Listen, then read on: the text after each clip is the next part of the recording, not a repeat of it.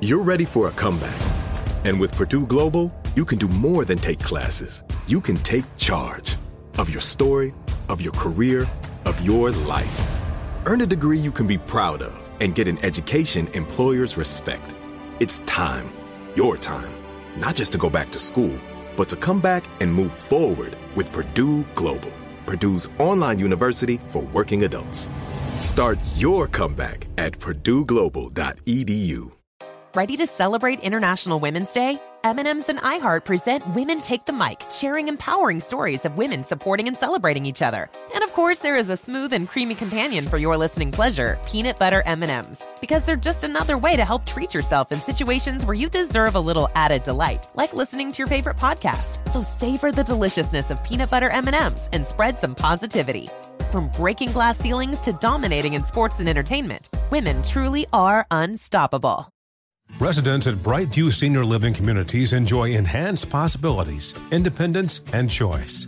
Brightview Dulles Corner in Herndon and Brightview, Great Falls, offer vibrant senior independent living, assisted living, and memory care services through various daily programs and cultural events. Chef prepared meals, safety and security, transportation, resort style amenities, and high quality care. Everything you need is here.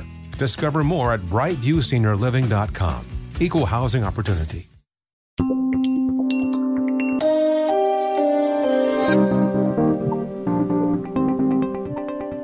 From the Recount, I'm Reena Ninan, and you're listening to the Recount Daily Pod.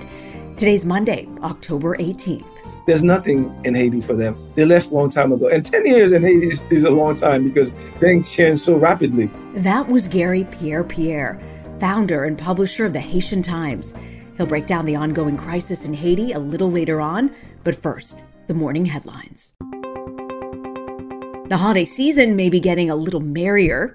Dr. Anthony Fauci, White House chief medical advisor says fully vaccinated people can now gather together safely this holiday season. It's a major reversal from the CDC's guidance earlier this month that urged people to be cautious and celebrate outdoors or with virtual gatherings. Fauci voiced concern over a potential fifth wave if more people do not get vaccinated.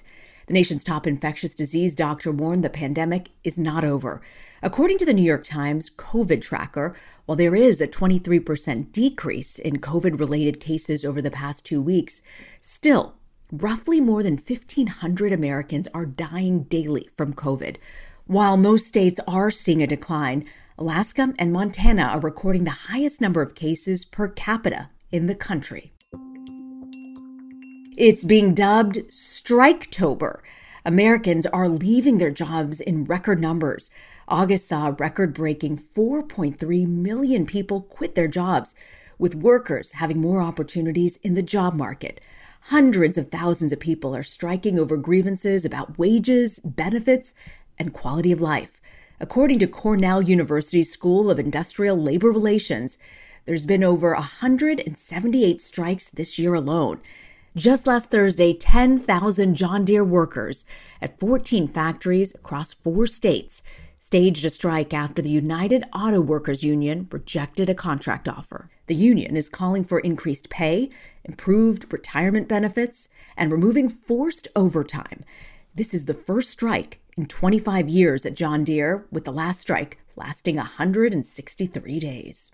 Similarly, over 1,400 Kellogg's employees went on strike on October 6th, demanding better pay and benefits at factories in Battle Creek, Michigan, Lancaster, Pennsylvania, Memphis, Tennessee, and Omaha, Nebraska.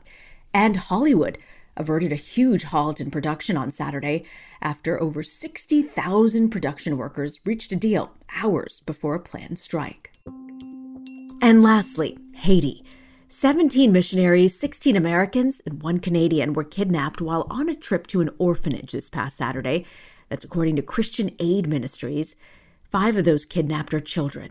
A Haitian police inspector told the Associated Press that the 400 Mawozo gang kidnapped the group about 17 miles east of Haiti's capital, Port au Prince. The U.S. State Department is aware of Saturday's kidnapping. The problems plaguing Haiti today including its gang violence, are extremely complex. How can the U.S. and the international community help bring stability to the country? And what's America's responsibility to Haitian asylum seekers? Here to help us better understand what's happening in Haiti, Garry Pierre Pierre, founder and publisher of the Haitian Times. Garry, welcome. Thanks for having me, Reena. I want to ask you about the US Mexico border, the migrant crisis there. There was a camp of hopeful Haitian asylum seekers, and it grew to 14,000. The U.S. was criticized for their response, the videos at the border. We saw officials on horseback appearing to whip the Haitians to try and prevent them from crossing over. Pretty disturbing. Why were they there in the first place? Well, Reena, these asylum seekers were people who left Haiti after the earthquake in large number. Right, the massive earthquake in 2010. They went to Brazil to work in the construction industry because Brazil had two major events it was organizing the Olympics and the World Cup. And so about 150,000 Haitians went to Brazil to work. After the games were over, there was nothing for them to do. And the Brazilian basically said, You're out on your own. They couldn't get a job. They realized that they didn't need a visa to get to Chile. And they faced blistering racism. The welcome was not red carpeted. And then when President Joe Biden extended TPS for Haitians, TPS is temporary protective status given by the US to countries plagued by natural disasters or conditions where they can go back. Word started circulating in South America that if they came to the border and they got into the United States, they would be given TPS, it would be extended to them. So that's why you had this migration that took as long as two to three months from South America up to the Mexican border. There's nothing in Haiti for them. They left a long time ago. And 10 years in Haiti is, is a long time because yeah. things change so rapidly. So the situation on the ground in Haiti has really only become more chaotic since the May announcement regarding TPS by Homeland Secretary Mayorkas. President Jovenel Moise was assassinated early in July. Then, come August, the country was hit by a 7.2 magnitude earthquake. Tell me what the conditions are like in Haiti now. Well, the earthquake hit the southern peninsula, which is a home to roughly 2 million people. And about half of those people are still what we call living in tent. We could call them homeless, internally displaced. A lot of people left their village, their towns, their hamlets where they were living and are seeking refuge and shelter other places. There's some humanitarian aid, but it's not enough. I want to ask you a little bit more about the assassination of President Moise. Haiti's chief prosecutor said in September there was actually credible evidence linking the acting prime minister, Ariel Henry, to the president's murder. Shortly after that announcement, the prosecutor was out of a job. What's going on there? How is this impacting the justice system? Well, first of all, that was really irresponsible for the justice to say that. He provided no evidence whatsoever. His evidence was that Ariel Henry, who is the prime minister you were speaking of, had a call with someone who's supposedly wanted in the assassination. Well, that person is a former government official. Now, this is a small circle of political people, right? So the fact that they were talking to each other means absolutely nothing. In fact, if they were not talking to each other, it would be a problem because everyone was shocked. I know I was when I heard the news. And so people were trying to talk to each other to figure out what was going on to answer your question, what it does, it muddies the water even more and it extends the chaos on top of what already exists because he should know better as a prosecutor not to make accusation without providing the evidence. And so it was unfortunate because I think the investigation right now lacks credibility because of that. And he was out of a job because I, I think Ariel Henry, who had the authority to fire him, fired him for cause. And so there's no one now, there's no investigating judge. And so the case remains in limbo. The Haitian police have also detained a wide array of people in connection with the killing. That you've got 18 Colombians, several Haitians, Haitian Americans. They're still seeking others. What do you think the likelihood is that there'll be justice for the assassination of the president? If we're counting on the Haitian judicial system, we're not going to get much justice. Now, the FBI and Homeland Security sent investigators there. I'm not sure where they are in their investigation. If I have any hope, it is with them because they don't have any skin in the game. They're professional. They're not going to protect anyone. They'll just follow the facts and let it take them where they may. You know, a lot of people look at countries where they don't really have a strong justice or political system. How does the international community help a country like Haiti? Well, right now, we have to go back to, to really help strengthen these institutions, as you mentioned, that are the pillars of democracy. And when they are weak, as they are in Haiti, it's like trying to build a house from the third floor up. You can't. It, it, it's a ridiculous notion just even think about it. Our profession, the media, is actually very weak. They're not well paid. In fact, it's probably one of the lowest paid professions in Haiti. Uh, well, it's not that it's paid that well here either, but at least we can practice it. Um, and they don't have the training, they don't have the skills necessary to inform the public and to distill and to process information, and they don't have credibility themselves. So we have to look at our profession and what it needs to help inform civil society and the government. And the judicial system, the, the police, they are extremely weak. Gangs essentially control the country right now. The gangs decide who goes where. And uh, at one point, the government had to negotiate with the gangs to allow even the government uh, shipments to get through. I mean, think about that for a moment. So, what the international community can do is really try to shore up those basic institutions and infrastructure that you need. Once Haiti has that, the rest they can handle. One of the things I would say that the US did is that they rushed through this democratic process in Haiti. We went through overnight from a 29 year dictatorship to democracy. It doesn't work like that. All the institutions that we were talking about were banned. There was no free press. The police was just basically a militia responsible to one man, the dictator. Boys and Girl Scouts were banned. Any any things where people got together, they were seen as threat to the state. Civil society didn't exist. And we still are struggling with the notion of democracy because it was a, a cheap version of what democracy should be a cheap version of what democracy should be. It's so fascinating, Garry, to talk to you about this. You know, we've covered Afghanistan extensively. And one of the things we've looked at is as we export democracy, we sometimes try to Americanize a country. And as you mentioned, Haiti for so long has been under dictatorship. It doesn't suddenly transform into an American democracy. So, how do we help? How do we help create solid ground for that foundation to be built? Well, the challenge is that the United States doesn't have an appetite for nation building. And that's basically what it will take. Joe Biden has no capital on Capitol Hill to present something like that. It can try funding for some of these things. 13 billion, I don't mean to interrupt, but there's 13 billion dollars of aid sent to Haiti over the last decade. Where did that money go? Well, you know, the government plays games with these numbers. $14 billion did not go into Haiti the last decade and a lot of it was pledged to Haiti, but not actually delivered. Haiti doesn't have the capacity to spend $14 billion. It doesn't. The economy cannot absorb it. Well, we've got to take a quick break. We'll be right back with Garry Pierre Pierre, founder and publisher of the Haitian Times, on the Recount Daily Pod. Hey guys, LeVar Arrington here to tell you the national sales event is on at your Toyota dealer, making now the perfect time to get a great deal on a dependable new Toyota truck, like a rugged half ton Tundra. Workhorse by nature, powerhouse by design. The Tundra combines raw capability with premium comfort and advanced tech to fuel your wildest adventures.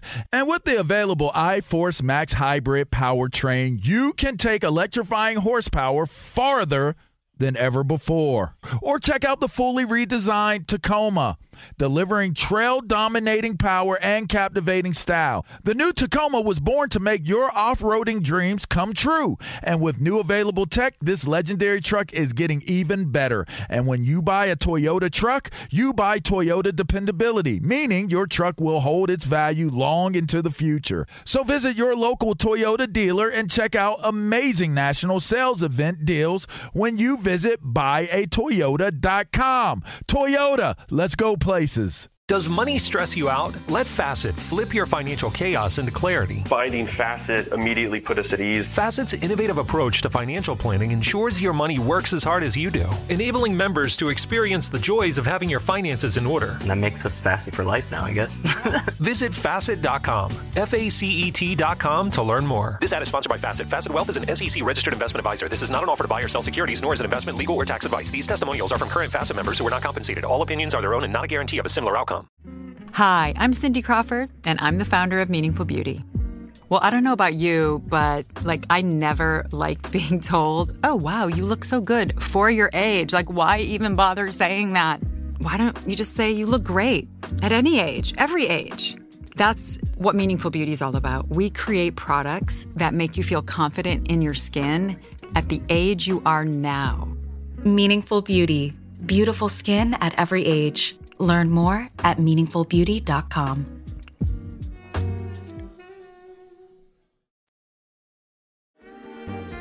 Welcome back to the Recount Daily Pod, a podcast from the Recount and iHeartRadio. I'm here with Garry Pierre Pierre, founder and publisher of the Haitian Times, and we're talking about the Haitian migrant crisis as well as the country that's trying to recover from a tumultuous summer. I want to go back for a second, and, and you were saying President Biden has made clear that he's not interested in nation building. If that is your assessment and your understanding where Haiti is right now, where do you see America being the biggest partner in terms of this particular White House? Where can they make the biggest difference? Well, I think there's a sector of Haitians that has been chomping at the bit to help. It's Haitian Americans who have the skills, essentially have the feet in both worlds. They understand Haiti, they are Americans for the most part, and they have the skill sets that are necessary. But previous administrations have kept them at arm's length for whatever reason, I don't know. But it is the time now to enlist them. They have the capital, they have the interest, they have the desire. It's just that there are certain basic institutions, infrastructure that need to be put into place for them to function. For instance, Haiti doesn't have any hospital to speak of. Right now, my generation, you know, we enter in a retirement age. And everybody, it's a dilemma for us. I don't want to move to Florida and I don't want to move to the Dominican Republic for historical or for other reasons. But Haiti does not provide me an opportunity. And there are people who can build really nice housing development for retirees and they can come back. But you need hospitals, you need uh, electricity, you need a certain infrastructure in place for you to take advantage of that. Haiti is a virgin country. Essentially, there's a need for everything, but you don't have the basic infrastructure to ensure that these projects actually take hold and, and, and flourish. You had mentioned the security concerns as well, Garry. They go in hand in hand with Haiti's struggling economy, the social unrest. Is there anything being done right now to address those issues? And if not, should there be? Can anything be done while the government continues to be so unstable? Yes, there was something that was working in along the same line of Haitian Americans. Uh, the Obama administration had created this program sending Haitian American police officers from New York and Florida to work with the police national force to help show their capacity. And then Trump uh, administration canceled that program. And I think that's something that they can bring back and bring it back uh, bigger because the security problem is also a job creation problem because a lot of these young men that these gang leaders have enlisted to go out and carry these kidnappings and, and, and shootings and all of that if you give them the choice between a decent job and, and, and doing these dirty jobs i guarantee you you know they'll take the job because they're foot soldiers. They're not getting paid. When when they kidnap someone, they're not getting the million dollars, whatever amount of ransom money that the gang leaders collected.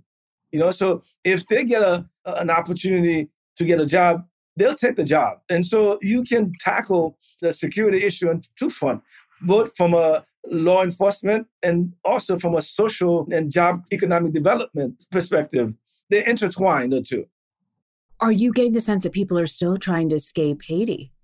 Absolutely. Uh, right now, the Coast Guard uh, has been interdicting more people in the high seas and really uh, dangerous boats.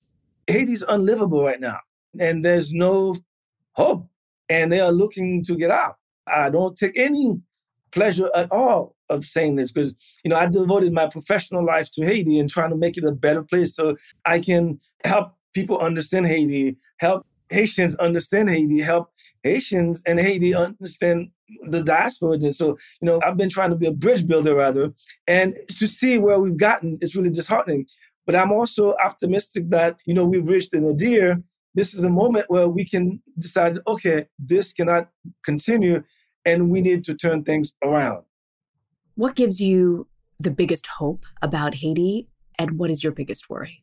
My biggest hope is the, the people, the ingenuity of the Haitian people. You have polyglots. The Haitians speak French, Creole, Spanish, and uh, Portuguese. That's an asset that they have that they can translate into all kinds of opportunities.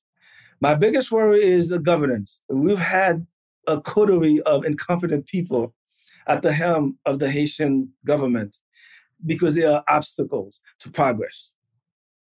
Garry Pierre Pierre, a Pulitzer Prize winning journalist and founder and publisher of the Haitian Times. Garry, so grateful you could break down Haiti and explain this to us deeper today. Thanks, Reena. I hope I was able to do that, given the complexity of Haiti.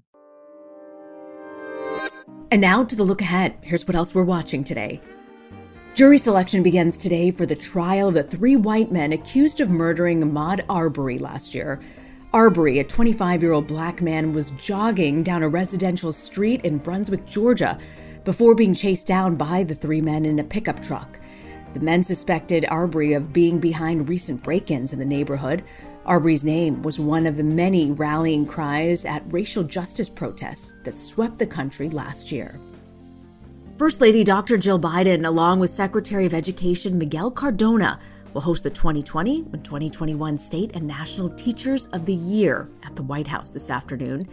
The event honors roughly 100 teachers for their excellence in teaching and commitment to students' learning. The 2020 National Teacher of the Year is Kansas preschool teacher Tabitha Rosproy, and Julia Urtubey, an elementary special educator, is the 2021 National Teacher of the Year. Congratulations to all the teachers. Absolutely real life superheroes. Get ready to upgrade. Apple's annual fall livestream product event called Unleashed is happening today. The show offers the latest product updates for Apple. Lots of speculation that we might see a redesigned MacBook without the touch bar, AirPods with shorter stems, and the release date for the new operating system Monterey. The live stream will begin at 1 p.m. Eastern on Apple's website. Have a great day, everyone. See you back tomorrow. This is a Recount Daily Pod, a podcast from The Recount. Our thanks to Garry Pierre Pierre, founder and publisher of the Haitian Times, for being on the show. And if you like the podcast, I hope you'll subscribe to the Recount Daily Pod. Do leave us a rating on the Apple Podcast app. I'm your host, Reena Ninan.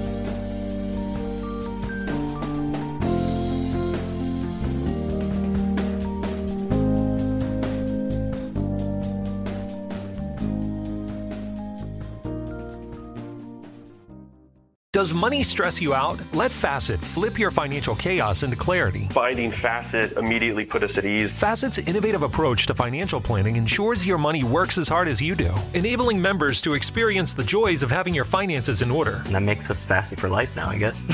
Visit Facet.com, F A C E T.com to learn more. This ad is sponsored by Facet. Facet Wealth is an SEC registered investment advisor. This is not an offer to buy or sell securities, nor is it investment, legal, or tax advice. These testimonials are from current Facet members who are not compensated. All opinions are their own and not a guarantee of a similar outcome.